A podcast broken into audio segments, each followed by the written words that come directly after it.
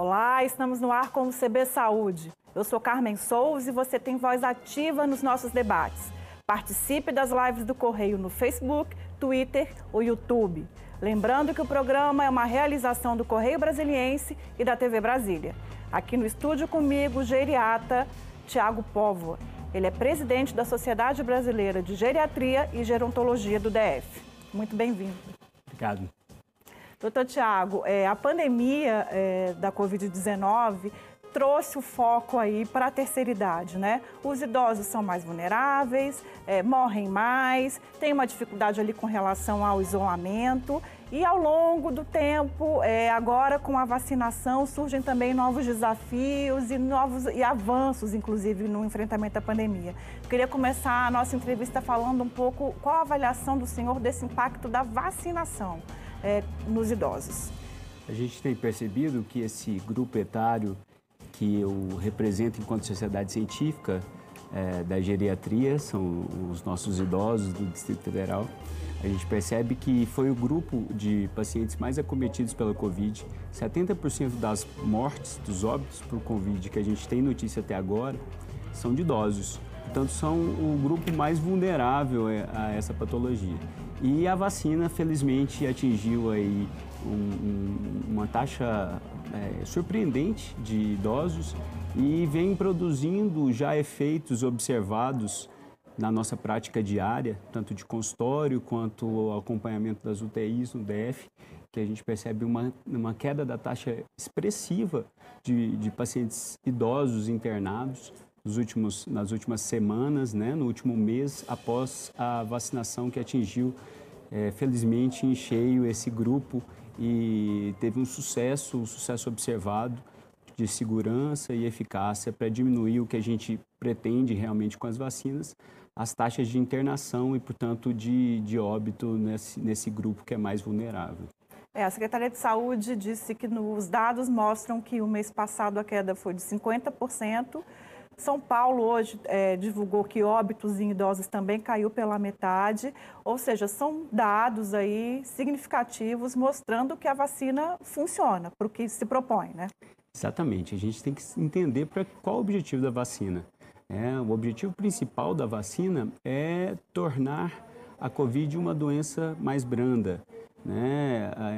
A eficácia para que se evite completamente o contágio não é total, infelizmente, mas a gente sabe que a maioria das vacinas que a gente tem para as patologias hoje em dia, elas tornam as patologias mais atenuadas, como é o caso da vacina da gripe.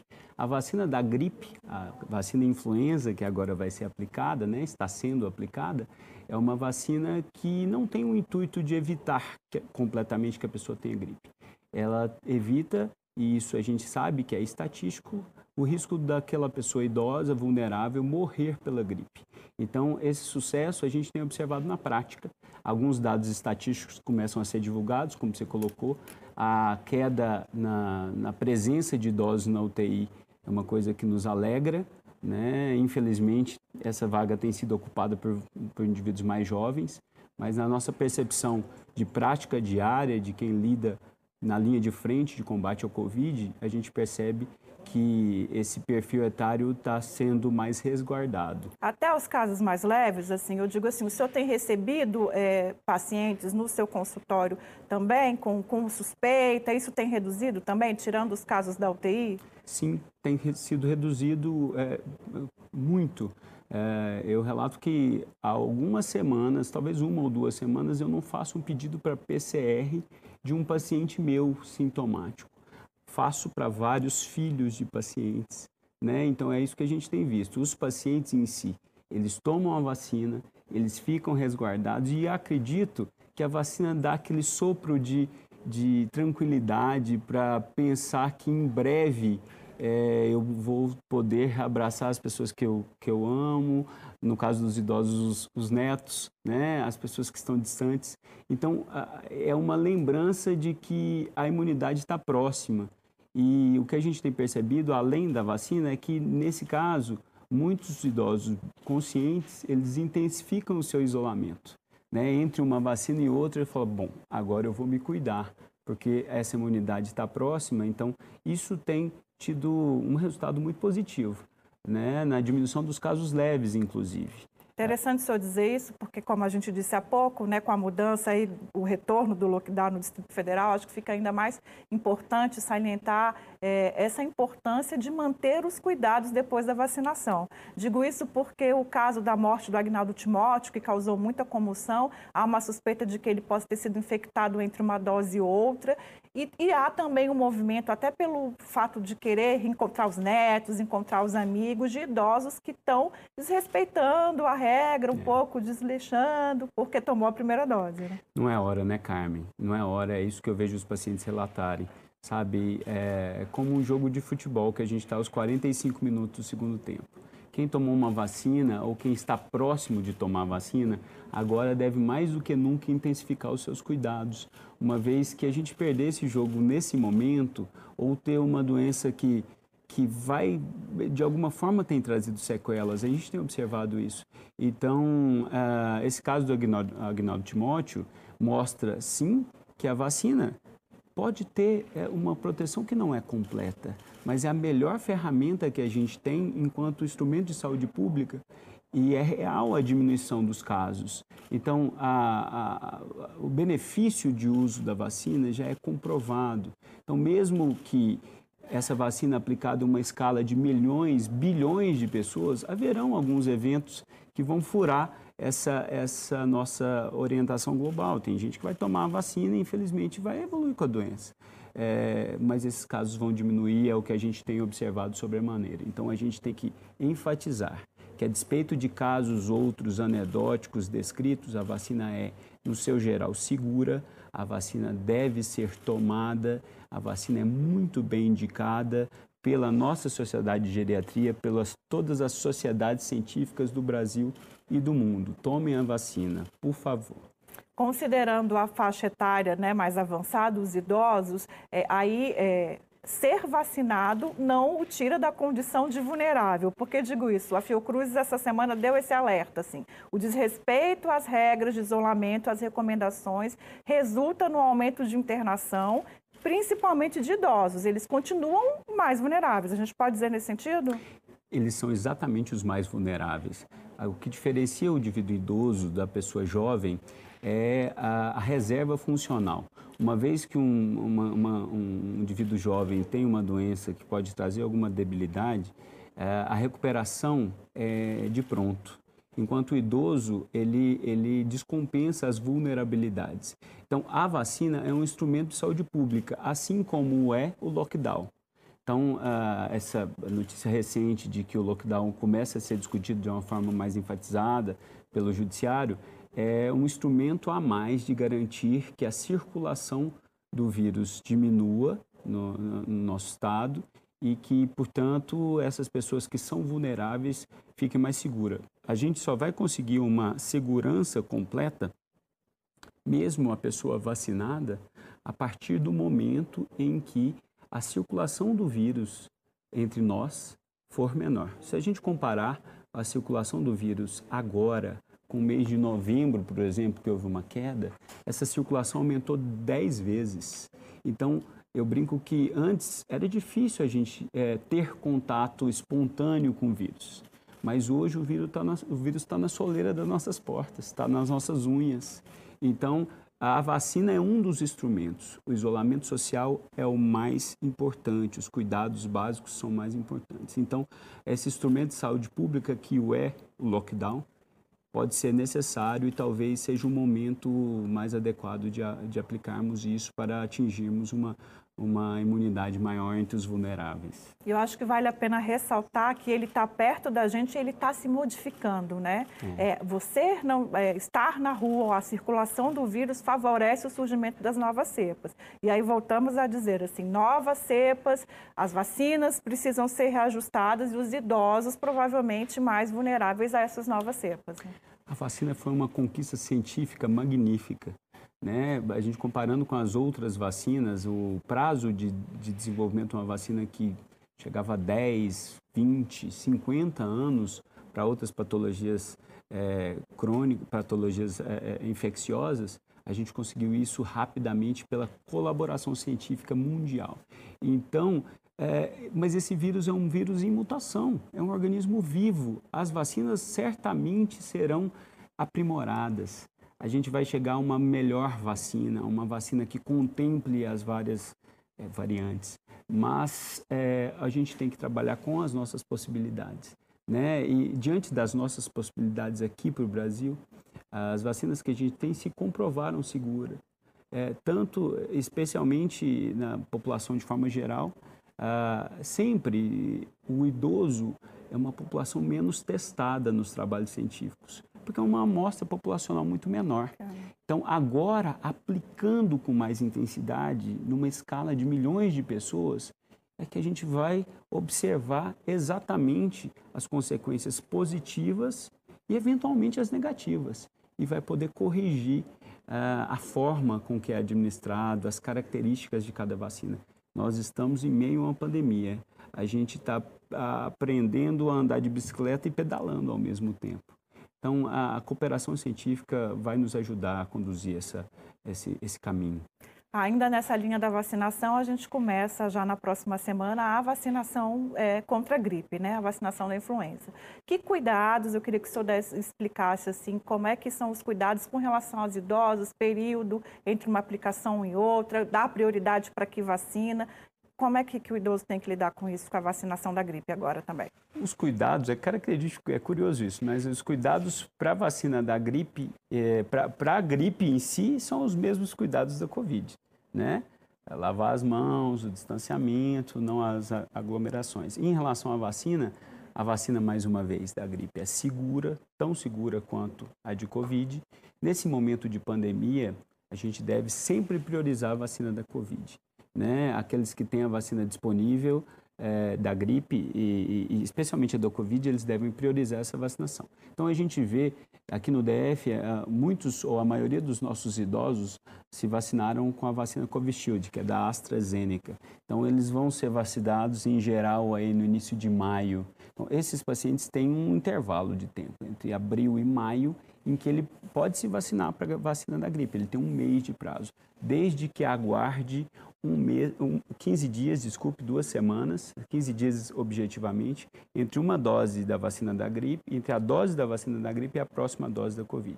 Se ele acha que você vai ser vacinado para a Covid antes dos próximos 15 dias, ele tem aí em torno dos 60 anos de idade, é pertinente que ele aguarde para ver a evolução dos próximos dias na nossa vacinação do DF, que a gente espera que seja breve. Então, se ele tem a perspectiva só de se vacinar em maio, vacine para a gripe. É importante, é seguro e vai diminuir a transmissão e a perpetuação do vírus da gripe entre nós. Agora, se for o contrário, estou imaginando assim, provavelmente a expectativa é de que comece-se a vacinar o restante da população com 66 anos nesse final de semana.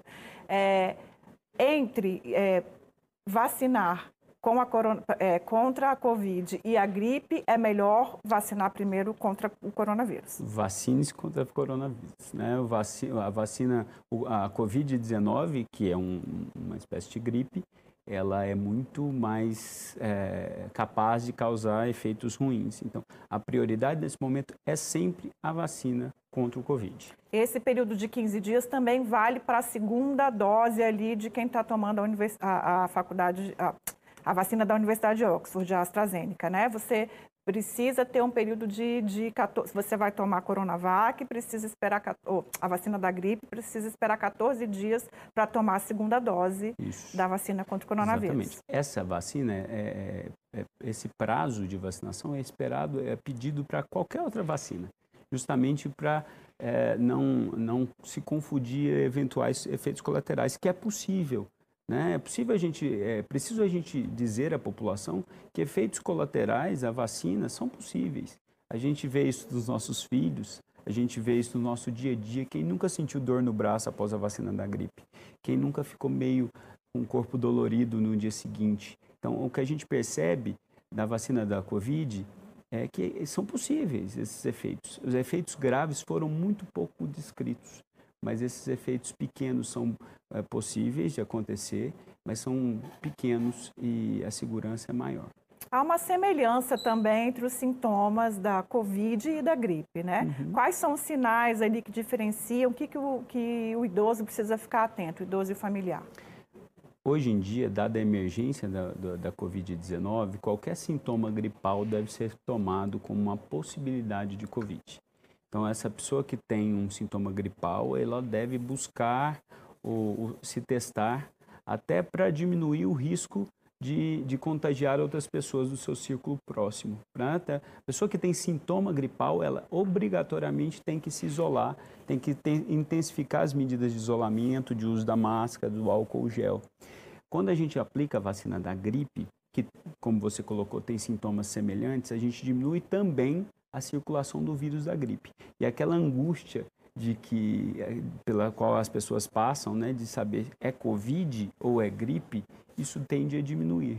Então, aplica a vacina, diminui a circulação do vírus da gripe, para não haver essa confusão. Mas é preciso destacar que, dada a emergência da Covid-19 no Brasil, uma pessoa jovem que tem contato com uma pessoa idosa, a despeito dela ter sido vacinada ou não, se ela exibir qualquer sintoma gripal, ela deve intensificar o seu isolamento e suas medidas de cuidado, idealmente testar, buscar se testar, mas fundamentalmente intensificar essas medidas de cuidado, mesmo sem saber se é gripe comum, habitual, influenza ou uma Covid-19. E lembrar também que uma vacina não substitui a outra. Digo isso porque o idoso que tomou a vacina contra o coronavírus, às vezes avalia que não precisa tomar a vacina da gripe. E a gripe pode gerar complicações, inclusive levar a internações. Também não é uma doença simples, pode não ser uma doença tão simples de desenrolar dela, né? Especialmente na população idosa, né? A vacina da gripe está no calendário, no Programa Nacional de Imunização, especialmente para as pessoas idosas ou aqueles que não são idosos, mas têm comorbidades. Então, é importante realmente o que você colocou. A pessoa que que tomou a vacina, felizmente tomou a vacina da Covid-19, ela deve também complementar esse cuidado com a vacina anti-influenza, a vacina da gripe, porque diminui a circulação do vírus, que pode sim trazer, principalmente naqueles vulneráveis, o risco de desenvolver uma pneumonia ou complicações tardias num quadro gripal.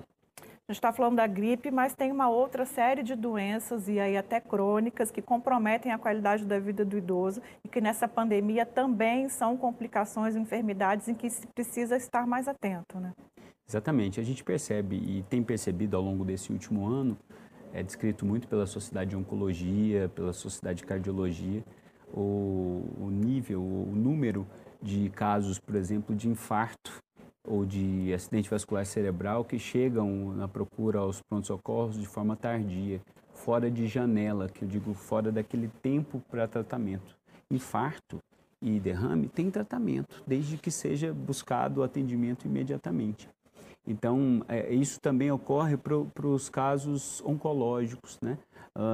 Tem sido diagnosticado, infelizmente, as taxas de diagnóstico de câncer têm acontecido com menos frequência, infelizmente, tardiamente, enquanto que no universo de um ano, né? Quando se dizia no começo dessa pandemia que a gente ia ficar em casa alguns meses e tal, a gente empurrou as avaliações clássicas nossas para um período mais tardio, mas passado um ano e na possibilidade dos idosos terem sido vacinados ou a maioria deles, é preciso chamá-los a buscar o tratamento das suas doenças crônicas, não interromperem o tratamento psiquiátrico, oncológico e buscarem os prontos-socorros sim na iminência da possibilidade de um infarto, de um derrame. Isso tem que ser buscado, isso tem que exercer uma busca ativa. Então, tomado a vacina, tome os seus cuidados. E volte, né? Volte a ligar para o seu médico assistente, volte a frequentar o consultório do seu psiquiatra, do seu oncologista, das outras especialidades clínicas, não só médicas, né? O seu nutricionista, fazer a sua caminhada. Voltem aos poucos, que a sanidade mental dessa população idosa que estava até há pouco tempo muito ameaçada, ainda segue, mas... Doutor Thiago, a gente vai fazer um pequeno intervalo, mas a gente volta no próximo bloco falando de saúde mental, comorbidades, sequelas. Só um minutinho. Ok. CB Saúde vai para um rápido intervalo. Na volta, seguimos com a nossa entrevista com o Dr. Thiago Póvoa, presidente da Sociedade Brasileira de Geriatria e Gerontologia no DF. Participe enviando suas perguntas na nossa live.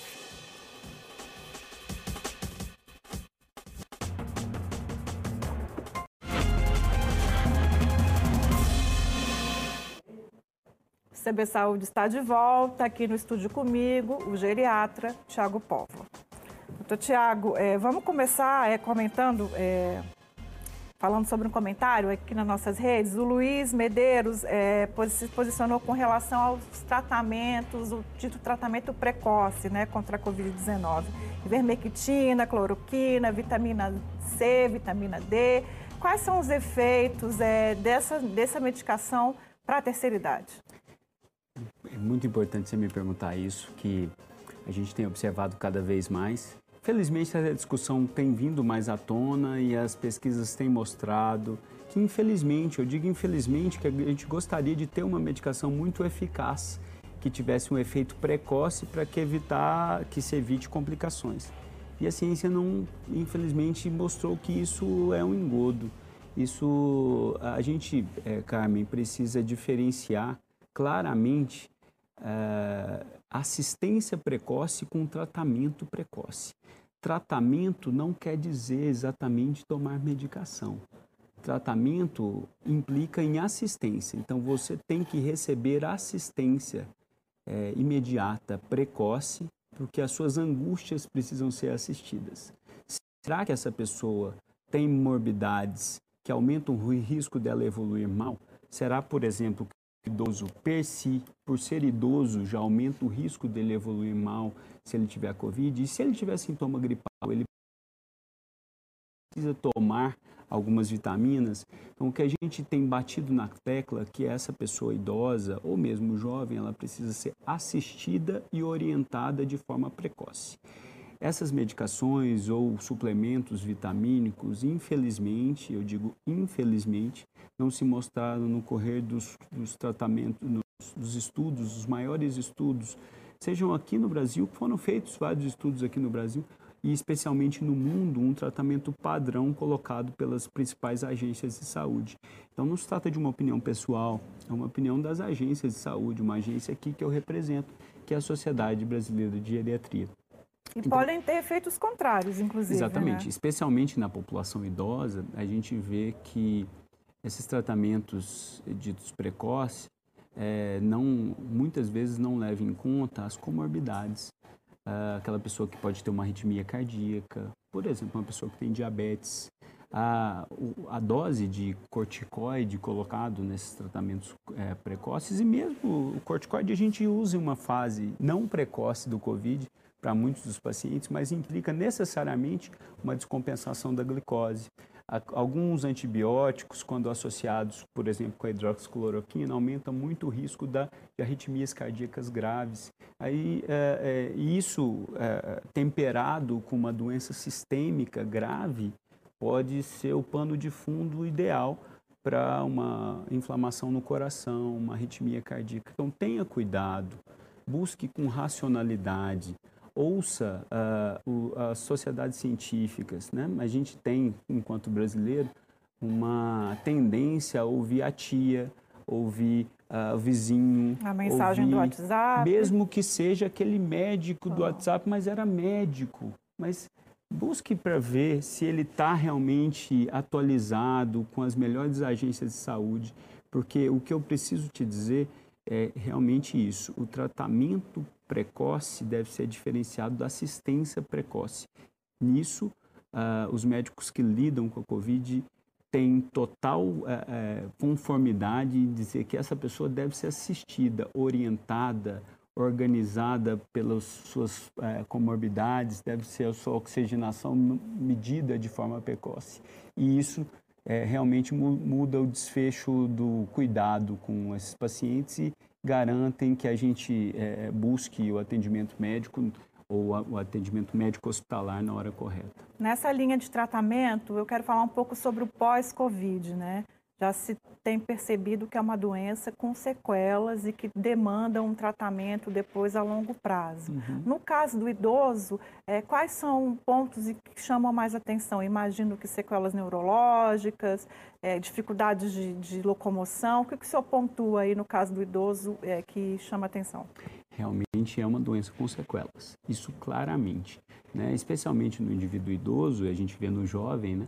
Vê descrição de pontuais de casos em que a memória se perde um pouco, que a fadiga é uma questão permanente, a perda de olfato e paladar dificultando a alimentação. Perceba, o idoso que tem múltiplas comorbidades e de repente usaram aí de forma desavisada um tratamento precoce que pode descompensar alguma das comorbidades e produzir uma internação, por exemplo, a gente percebe que esses idosos demoram muito mais a se recuperar, pelo contexto que eu te disse de reserva funcional. O idoso, quando é frágil, especialmente o idoso frágil, uma vez que ele tem uma doença sistêmica qualquer, e nesse caso o Covid, ele pode descompensar as outras morbidades, a hipertensão, o diabetes, piorar para se alimentar, ele perde o olfato, perde o paladar, vira a emagrecer, vira a perder massa muscular. Então, as sequelas pós-Covid não são só as sequelas pontuais de perda de memória, alteração de olfato e paladar. É uma alteração duradoura de perda de capacidade funcional. Aquele idoso que estava na cadeira de roda, ele pode vir a não caminhar mais, ele ficar acamado. Aquele idoso que ficou muito tempo internado, ele pode ter feridas, né? Prejudicar a sua alimentação. Então, o melhor é não pegar essa doença. Além dos impactos funcionais, que o senhor relatou aí muito bem, tem os impactos psicológicos também, né? Foi o que a gente terminou no primeiro bloco, assim.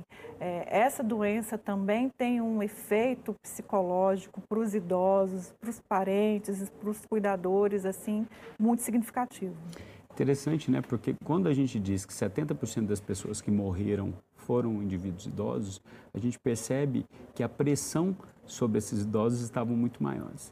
E de uma hora para outra, eu brinco que eu, como geriatra, tive que tocar totalmente a minha fala. Eu dizia, vá visitar seus filhos, vá fazer atividade ao ar livre, vá passear, vá viajar, vai ter uma vida ativa, vá para a academia. De uma hora para outra, eu mudei completamente a minha fala, né? Porque eu tive que pedir para esses mesmos idosos fazerem exatamente o contrário.